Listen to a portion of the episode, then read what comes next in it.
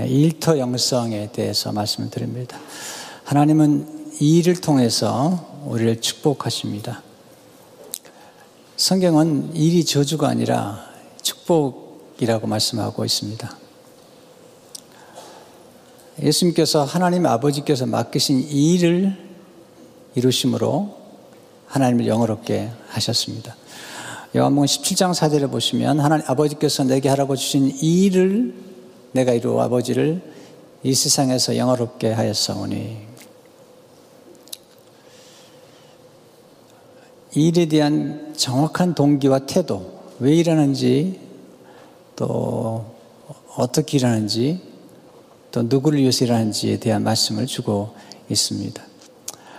오늘 말씀은 굉장히 중요한 원리들이죠. 그 원리들은 적용이 무한합니다.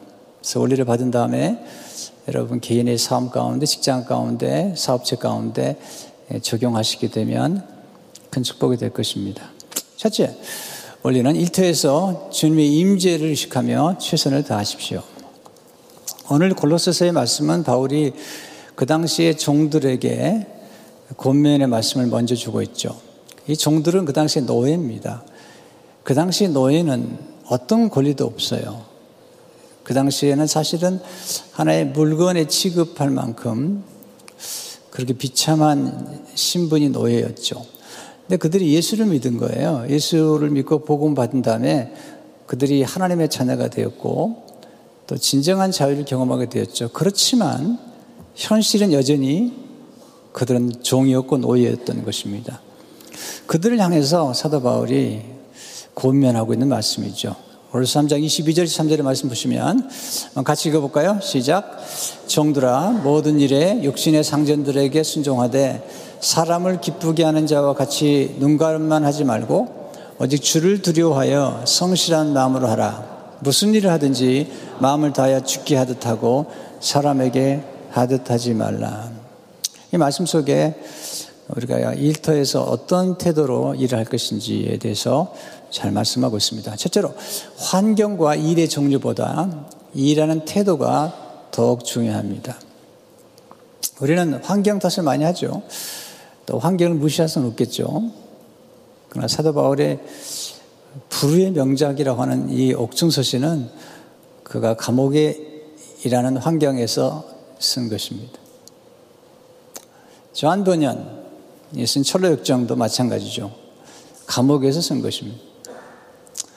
요셉을 이대하게 만들었던 그의 삶의 현장 중 하나는 감옥이었습니다.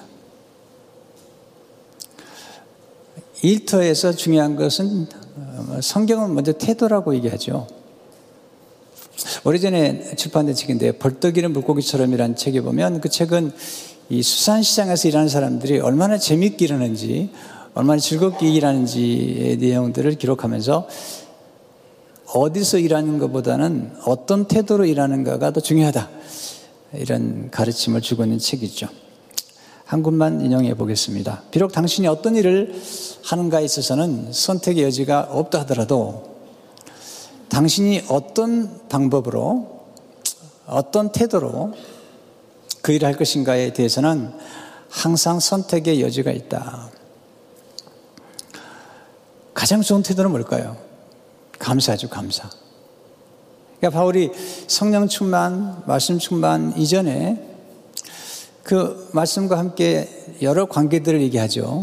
아내와 남편의 관계, 또 부모와 자녀의 관계, 그리고 오늘 상전과 종과 종과 상전의 관계를 이야기하기 전에 바울은 감사하라. 그래서 3장 17절의 말씀이죠. 같이 읽어보겠습니다. 시작. 또 무엇을 하든지 말이나 일이나 다 주 예수 이름으로 하고 그를 힘입어 하나님 아버지께 감사하라. 계속 감사를 강조하죠.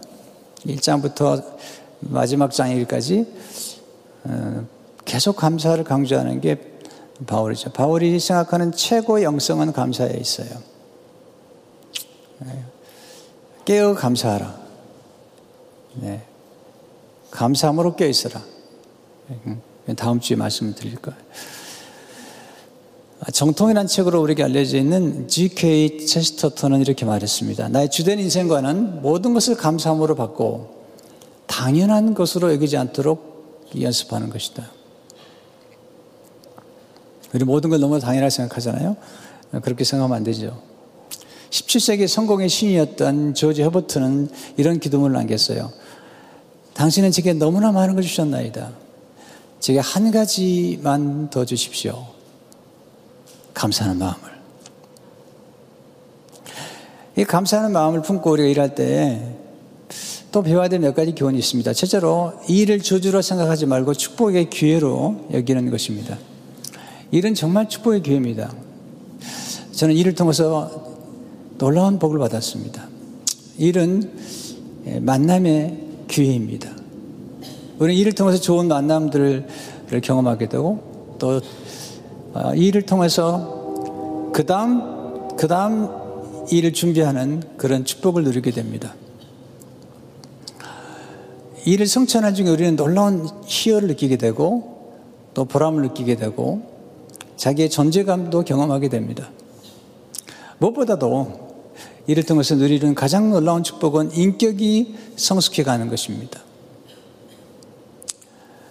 우리만 일하는 게 아니죠. 하나님 아버지도 일하시잖아요. 예수님께서 요한복음 5장 17절에서 예수께서 그들에게 이르시되 내 아버지께서 일하, 이제까지 일하시니 나도 일한다 하시매.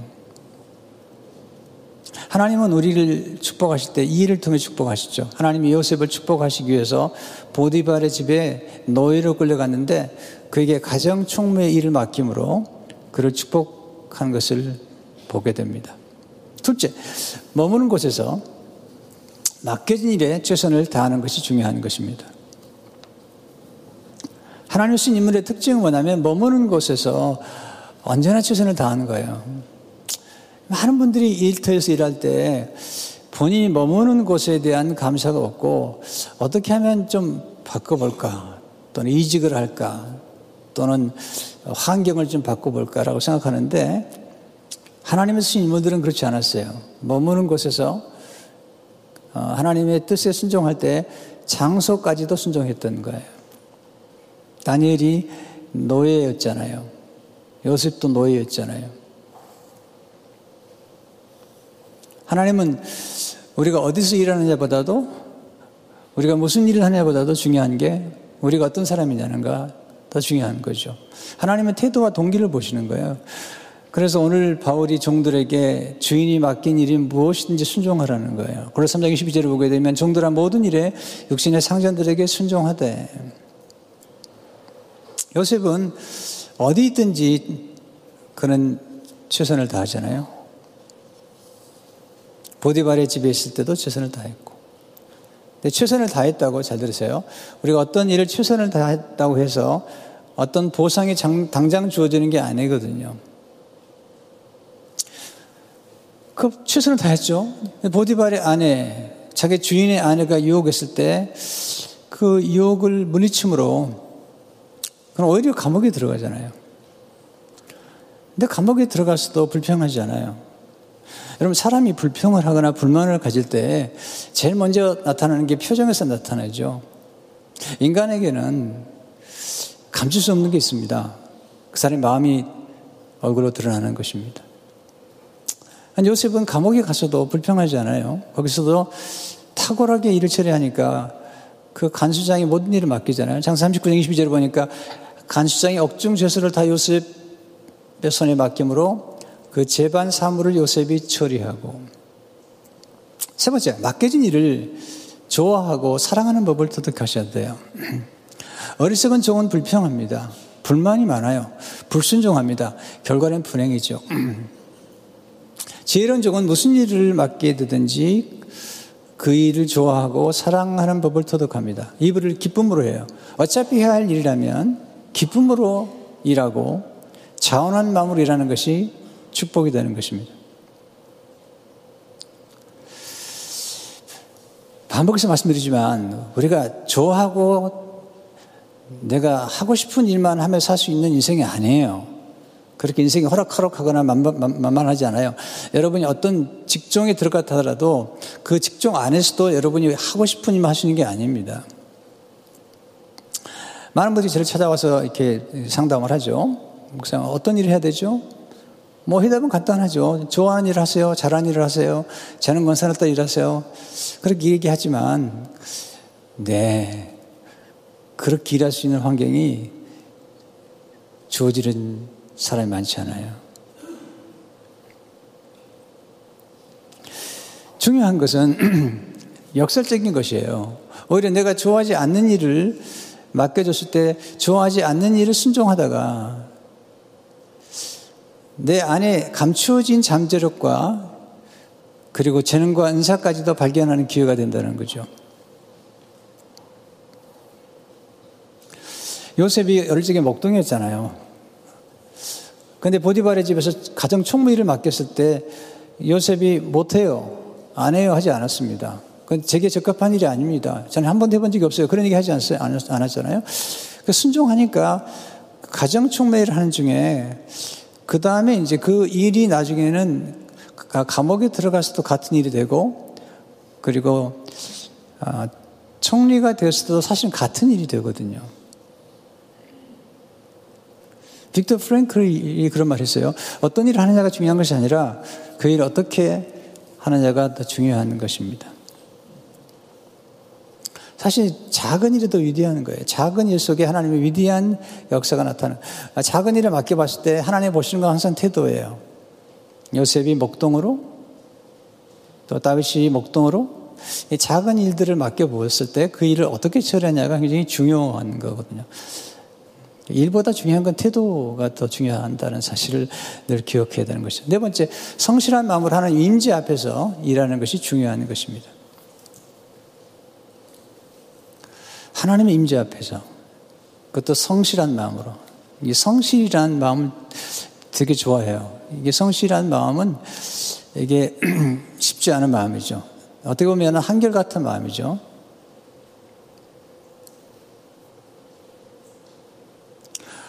오늘 본문 22절 3절을 보게 되면 정들아 모든 일에 육신의 상전들에게 순종하되 사람을 기쁘게 하는 자와 같이 눈가래만 하지 말고 오직 주를 두려워하여 성실한 마음으로 하라.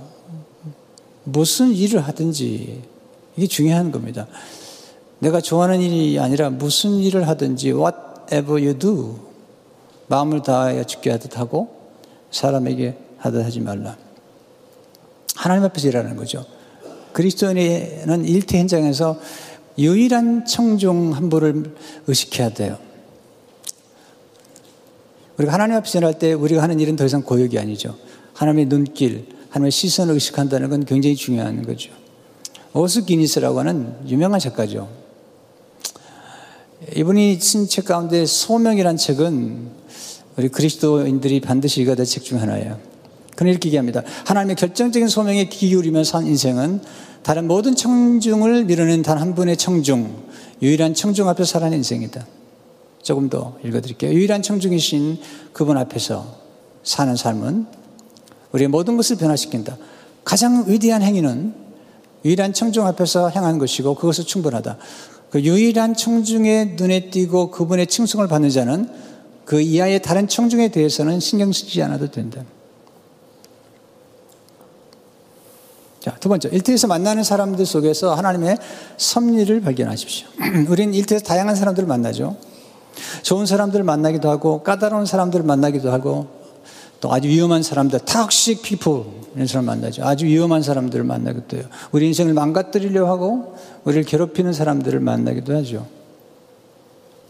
근데 우리를 힘들게 하고 우리를 괴롭히는 사람들을 만날 때 우리가 그 사람들에 대한 관점, 그 사람들을 대하는 자세가 굉장히 중요하다는 사실을 알아야 돼요.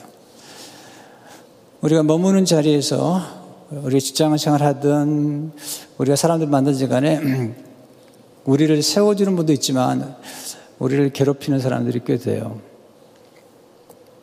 그게 현실이에요. 무시하지 마세요. 여러분 요셉의 인생을 한번 보세요. 전 요셉을 공부한 게 제게 큰 도움이 됐어요. 요셉의 형제들이 요셉을 괴롭히죠. 형제가 미워하고 그를 팔고 그를 괴롭히잖아요. 이 현실이죠. 요셉이 그의 주인에게 얼마나 충성되게 일했습니까? 근데 그 주인의 아내가 그를 유혹했을 때 그는 하나님의 임재 앞에 살았기 때문에 유혹을 물리치죠. 물리친 결과가 어떤 결과죠? 자, 우리가 하나님의 우리에게 주신 말씀대로 살았기 때문에 당장 좋은 결과를 맺지 않을 수도 있어요. 요셉처럼. 어떻게 됐죠? 오히려 요셉의 아내가, 요셉의 아내가 아니라 보디발 아내가 누명을 씌워서 감옥에 들어가게 되잖아요. 아주 부당한 대우죠. 여러분, 보디발이 보디발의 아내를 믿었겠어요?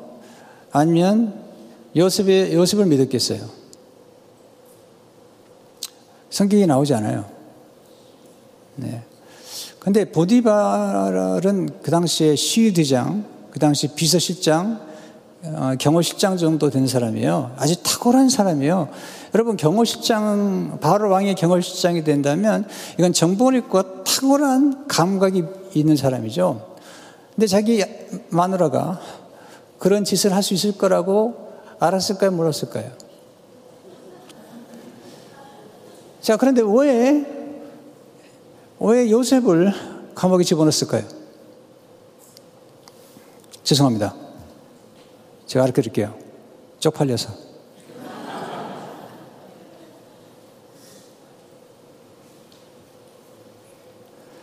그럼 어떻게 이 보디발이 보디발의 아내보다 자기 아내보다 요셉을 더 신뢰했다는 사실을 알 수 있죠?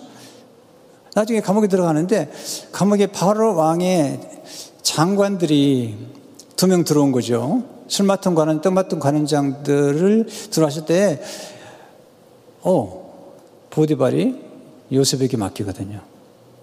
신뢰했거든요. 장세 40장 사대로 보게 되면 친리장 요셉, 이 요셉에게 그들을 수정들게 하며 요셉이 그들을 섬겼더라 그들이 갇힌 지 여러 날이라. 잘 섬겼거든요. 감옥에서도. 어, 어느 정도냐면 이두 어, 관원들의 얼굴 근심빛을 보고 알아차린 사람이죠. 제가 모시고 는 제가 섬기는 사람들의 얼굴빛과 그리고 눈빛만 보고도 알 수 있는 그런 감각. 그런 센스가 요셉에게 있었던 것입니다. 그런 이런 모든 버림받고 오해받고 이런 모든 과정에서 그는 억울하지 않았습니다. 그는 하나님의 절대 주권과 절대 섭리를 믿었던 거예요. 여러분들이 삶의 현장에서 여러분을 도와주는 사람도 만날 수 있고 여러분을 괴롭히는 사람도 만날 수 있지만 그 모든 것을 하나님의 섭리하러 본다면 사실 누구도 미워할 필요가 없어요. 제가 요셉의 생애를 공부했기 때문에 참 감사하게도 제 인생 가운데 또 목회장에서 만났던 저를 괴롭히고 힘들게 했던 사람들에 대한 미움이 없었어요. 억울하지도 않았어요. 뭐냐면 하나님의 절대 섭리를 믿었기 때문이죠. 나중에 보면 요셉을 괴롭혔던 사람 때문에 요셉이 잘 되고 요셉의 형들 때문에 요셉이 그 당시 만민을 살리는 놀라운 역사가 이루어지거든요.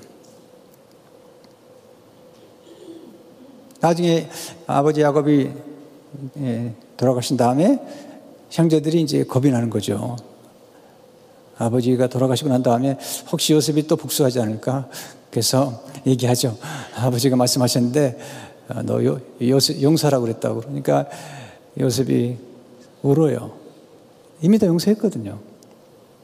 그래서 놀라운 얘기를 해요. 장세가 50장 19, 20절을 보게 되면 요셉이 그들에게 이르되 두려워하지 마소서 내가 하나님을 대신하리까 당신들은 나를 헤아려 했으나 하나님은 그것을 손으로 바꾸사 오늘과 같이 많은 백성의 생명을 구원하게 하시려 하셨나니 인생의 진정한 승리는 용서에 있는 거예요.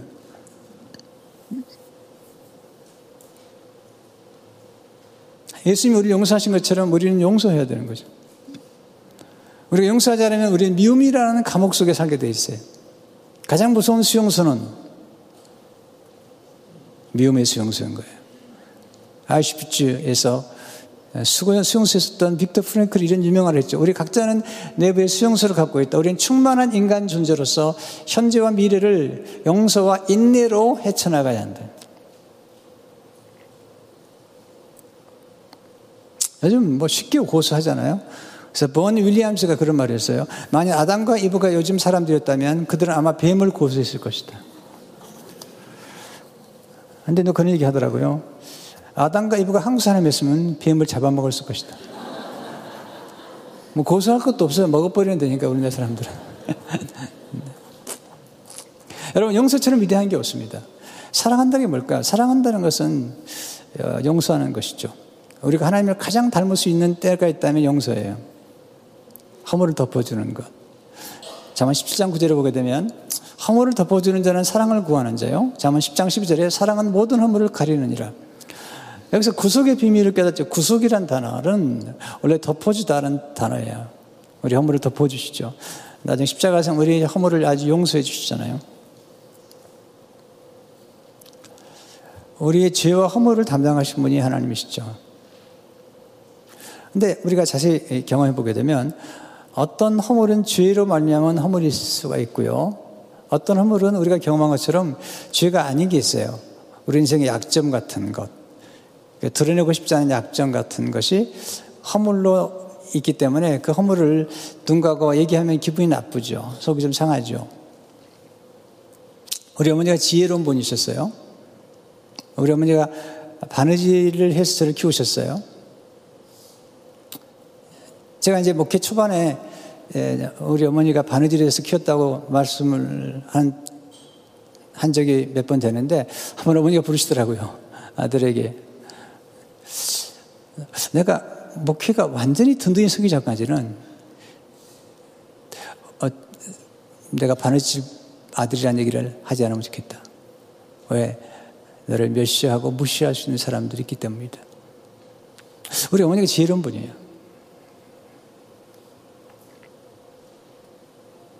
허물과 비밀이 연결되어 있습니다. 허물은 비밀 같은 거에서 좀 드러내지 않으면 좋겠다 이런 얘기가 있습니다. 또 우리가 죄를 고백하지만 모든 걸 다 이렇게 사람에게 가서 고백하면 안 돼요. 이 지혜가 필요해요. 하나님께 고백할 게 있고 사람에게는 고백하지 않아야 될 게 있습니다. 네. 예를 하나 들어보겠습니다. 자, 예수님께서 여자를 보고 음욕을 품는 자마다 이미 가늠이 있다고 얘기했잖아요. 결혼 생활 하고 있는데 그냥 길을 가다가 어떤 여자를 봤는데 갑자기 그냥 너무 황홀해가지고 음욕을 품었다고 합시다. 회개하죠? 회개한 다음에는 찾아가지 말라는 거예요. 엉뚱한 여자한테 가가지고 내가 당신 음욕을 품었다 그러면 좋아하겠어요? 뺨 맞고 돌아오겠죠?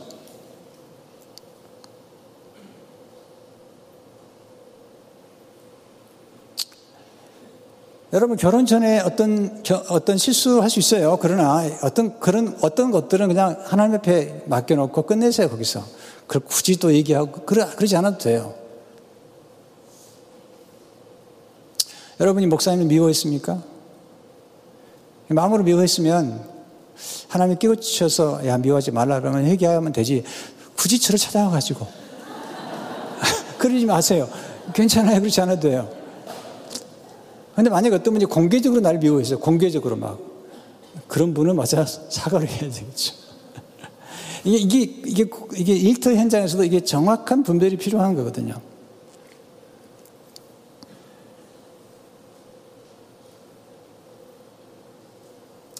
우리 조금 더 깊이 생각할 필요가 있어요. 사도 바울도 목회 초기에는 좀 다투기도 해요. 그리고 마가 요한을 아, 사실 포기하죠. 그리고 바나바와 싸우잖아요. 나중에 그가 나이가 들어서 무르익은 다음에는 그가 버렸던 마가 요한을 품죠. 그리고 베드로가 키운 마가 요한을 데려오라고 동역자로 생각하잖아요. 아, 이게 나이가 들어가기 좋은 것 같아요. 나이가 들어간다는 게 좀 무르익는 거거든요. 품을 수 있는 품이 생기는 거거든요. 바울의 생애 마지막에 쓴 편지가 언제나 울림으로 다가와요. 그가 로마 옥중에서 네, 사랑하는 영의 아들 디모데가 예, 겨울이 되기 전에 오라.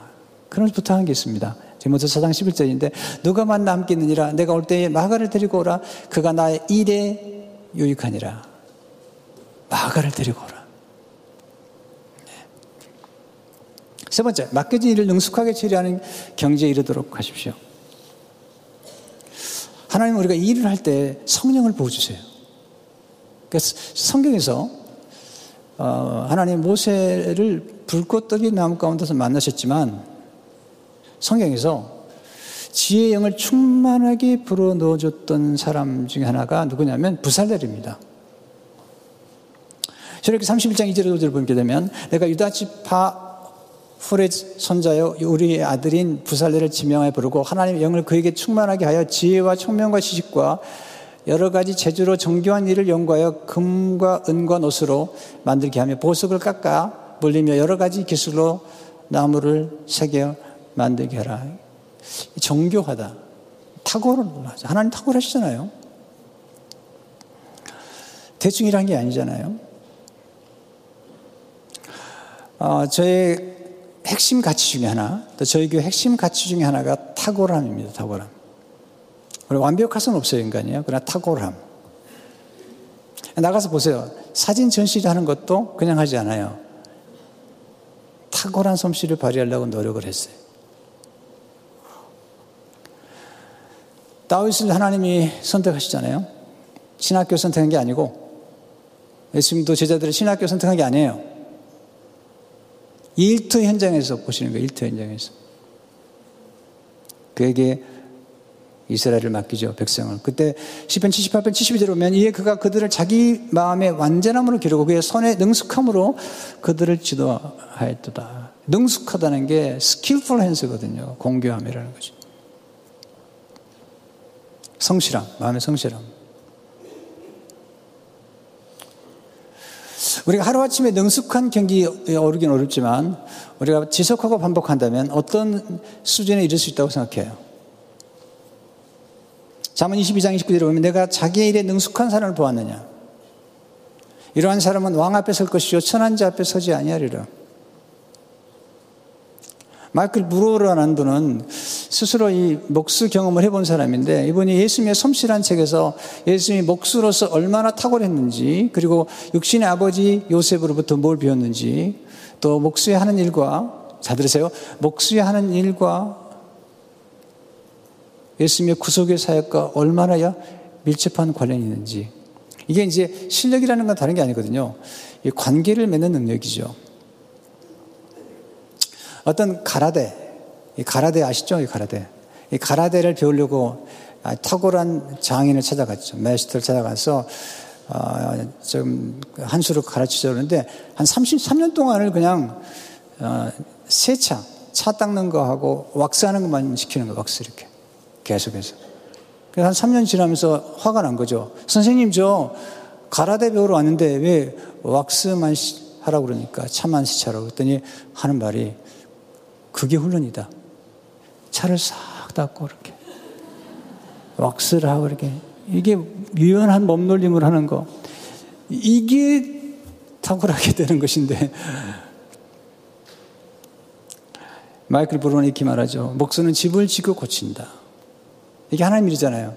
뭔가를 만드시고 병든 사람들이나 타락한 인간을 고치는 필요한 것을 짓고 부서진 것을 고치는 것들이 바로 목소리다. 나사렛 예수는 모든 일을 잘해낼 수 있었겠지만 나는 예수의 소명에 이보다 더 적합한 일은 없다고 생각한다. 필요한 것을 짓는 일과 부서진 것을 고치는 목수의 두 가지 일은 어린 예수의 인생감과 그의 소명감을 형성해 주었다. 조금 더 드릴게요. 예수는 훈련을 받는 동안 아버지의 가치관 가운데 많은 부분을 받아들였다. 나무 안에 있는 가능성을 발견하라. 거친 것을 쓸모있게 있는 것으로 변화시켜라. 필요를 충족시켜라. 내 구성, 내 구성 있게 집을 지어라. 겉만 번지르게 마무리, 마무리하지 마라. 쓸모있는 것은 무엇인지 고쳐두어라. 아무것도 버리지 마라. 그래서 예수님께서 죄인들을 새로운 피조물을 만드셨고 사람들이 버린 창기와 세리와 이런 사람들을 고쳐서 쓰신 거죠. 세상에 포기한 사람들을 쓰신 거죠. 자, 두 번째, 마지막이죠. 의, 와 공평으로 일꾼들을 존경하게 대하십시오. 사실 뭐, 뭐, 우리 대부분 상전들은 많지 않고 대부분 일꾼들이 많기 때문에 첫 번째 포인트에 시간을 많이 보낼 수밖에 없어요. 사실대로 보면 상전들아 의와 공평을 종들에게 베풀지니 너에게도 하늘의 상전이 계심을 알지어다. 그 당시에 상전들 가운데 예수 믿는 분들에게 예수 믿는 사람들에게 아, 종들을 좀 공평하게 대하라는 거예요. 잘 대하라는 거죠. 차별 없이 대하라는 거죠. 일을 맡기는 상전들은 의와 공평으로 일꾼들을 대하는 게 필요하죠. 특별히 바울은 빌레몬에게 보낸 편지에 종들을 형제처럼 사랑하라. 빌레몬 1장 10절을 보게 되면 이후로는 종과 같이 대하지 아니하고 종 이상으로 곧 사랑받는 형제로 둘 자라 내게 특별히 그러하거든 하며 육신과 주 안에서 상관된 내게라. 아, 제가 직장 생활하는 분들에게 물어봤어요. 어떨 때 가장 기분이 좋고 어떨 때 일할 때 보람 있냐고 그랬더니 예, 돈을 많이 받을 때가 아니에요. 물론 돈을 많이 주는 건 뭐 좋죠. 돈이 또 하나의 가치를 또 상징할 때가 있으니까. 그러나 제가 만나본 일꾼들 가운데 대부분의 사람들은 사람 대우를 해주는 주인. 내가 얼마나 필요하다는 사실을 말해주는 주인. 내가 열심히 노력했을 때 그 노력하는 과정을 인정해주는 주인. 그리고 성장할 수 있도록 기회를 주고 학교를 보내주기도 하고 세미나를 보내주기도 하고 기술을 터득할 수 있도록 도와주는 그런, 그런 그러니까 비전을 제시해주고 그리고 꿈을 심어주는 그런 주인들이 좋다는 거죠. 네, 위협하고 협박하고 당신 그렇게 일해가지고 얼마나 가겠어? 말을 안 하더라도 눈빛으로 그게 좋은 게 아니죠. 이거 아셔야 됩니다. 심는 걸 거두는 거예요. 오늘 3장 25절에 보면 불의를 향하는 자는 불의로 보응을 받으리니 저는 사람을 예물로 취하심이 없느니라. 그래서 골로사는 1절에 보게 되면 상전들의 의와 공평을 정들에 부분 너희에게도 하늘의 상전이 계심을 알지어다. 아브라함은 그의 종 엘리에스를 사랑했잖아요. 시장성의 백부장은 백부장이면 그 당시 대단한 로마 군인 가운데 100명을 건드렸는데 자기 하인이 병들었을 때 예수님을 찾아가잖아요. 하나님이 주는 상을 기대하고 일하십시오. 하나님 상을 주는 분이세요. 걸로 3장 1절 보면 그 이는 기업의 상을 주게 받을 줄 아나니 너는 주를 주 그리스도를 섬기느니라. 여러분 충성된 일꾼에게 상을 주는 건 공평한 겁니다. 게으른 사람에게 상을 주는 건 공평하지 않는 겁니다. 그래서 달란트 비우게 되면 한 달란트 받은 사람에게 예수님께서 이 악하고 게으른 종이라고 그랬거든요. 근데 충성된 일꾼들에게 칭찬하시잖아요. 마태 25장 1절 보게 되면 그 주인 이르되 잘하였도다 착하고 충성된 종아 내가 적은 일에 충성하였음에 내가 많은 것을 너에게 맡기려니 내 주인의 즐거움에 참여할지어다 하고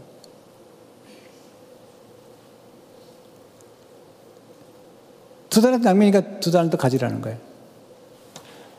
열 문화 비워보면 한 문화씩 똑같이 나눠줘, 이번에는요. 근데 한 사람이 열 문을 남겼어요. 어떻게 상을 주죠? 너가 음식 7절 보면 주인이 이르되 잘했도다 착한 종이요. 내가 지극히 작은 것을 충성하시니 열골 권세를 차지하라 하고. 이 말씀을 이렇게 다 준비하고 그러는데 원고는 없는데 갑자기 옛날에 들은 얘기가 떠오르는데요. 일리가 있는 것 같아요. 정말 그럴 수 있다고 생각해요. 어떤 꽤 좋은 주인이 종들에게 일을 맡기는 중에 이제 그의 생의 거의 마지막, 마지막 단계에 와서 잠시 여행을 떠나면서 두 종에게 집을 지어달라고 맡겼다는 거예요. 액수는 똑같아요. 근데 한, 한 종은 주인의 집인 걸 알고 자기가 살 집이 아니니까 아주 허술하게 또 돈도 빼먹고 그렇게 집을 지었어요. 한 종은 주인이 쓰실 집이니까 아주 안전하게 최고 좋게 집을 지은 거예요. 주인이 돌아와서 두 종을 부른 다음에 너희가 지은 집이 너희 집이다.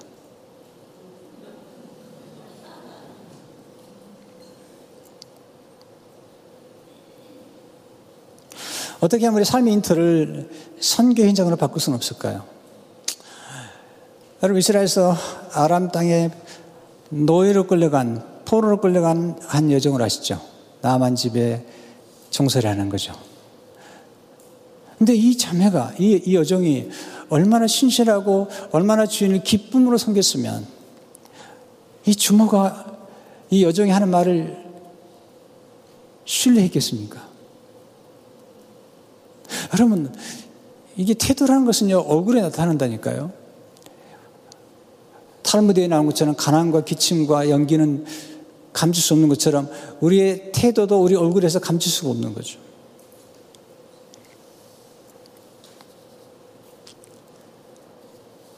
원망하지도 낙심하지도 않고 주인이 잘 되기를 원했던 거죠. 그래서 주목이 얘기하죠. 만약에 우리 주인이 이스라엘의 우리 나라의 선지자를 만나면 고칠 받을 텐데요. 열왕기 하부장 3절에 말씀. 그의 여주인에게 이르되 우리 주인이 사마리아에 계신 선지자 앞에 계셨으면 좋겠나이다. 그가 그 나병을 고치리다 하는지라. 여러분 이게 그 당시의 나병은요 고칠 수 없다고 생각하는 병이에요. 그런데 이 주모가 이 여종의 말을 신뢰합니다. 그리고 나만 장군도 이 여종의 말을 신뢰합니다. 그리고 엘리사를 찾아가서 고침받고 돌아오잖아요.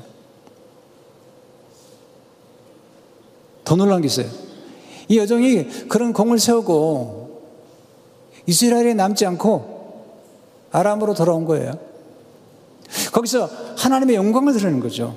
나만 장군이 하나님께 돌아오기 때문에 그의 가족이 다 돌아왔을 거 아닙니까?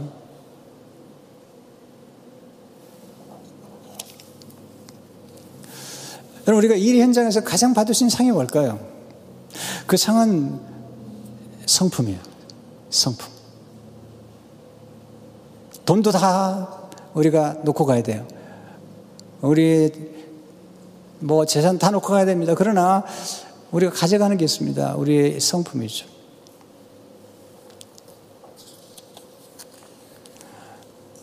자, 예수님이 우리가 좋아하는 일 하셨을 것 같아요. 십자가 일이 좋은 일이에요.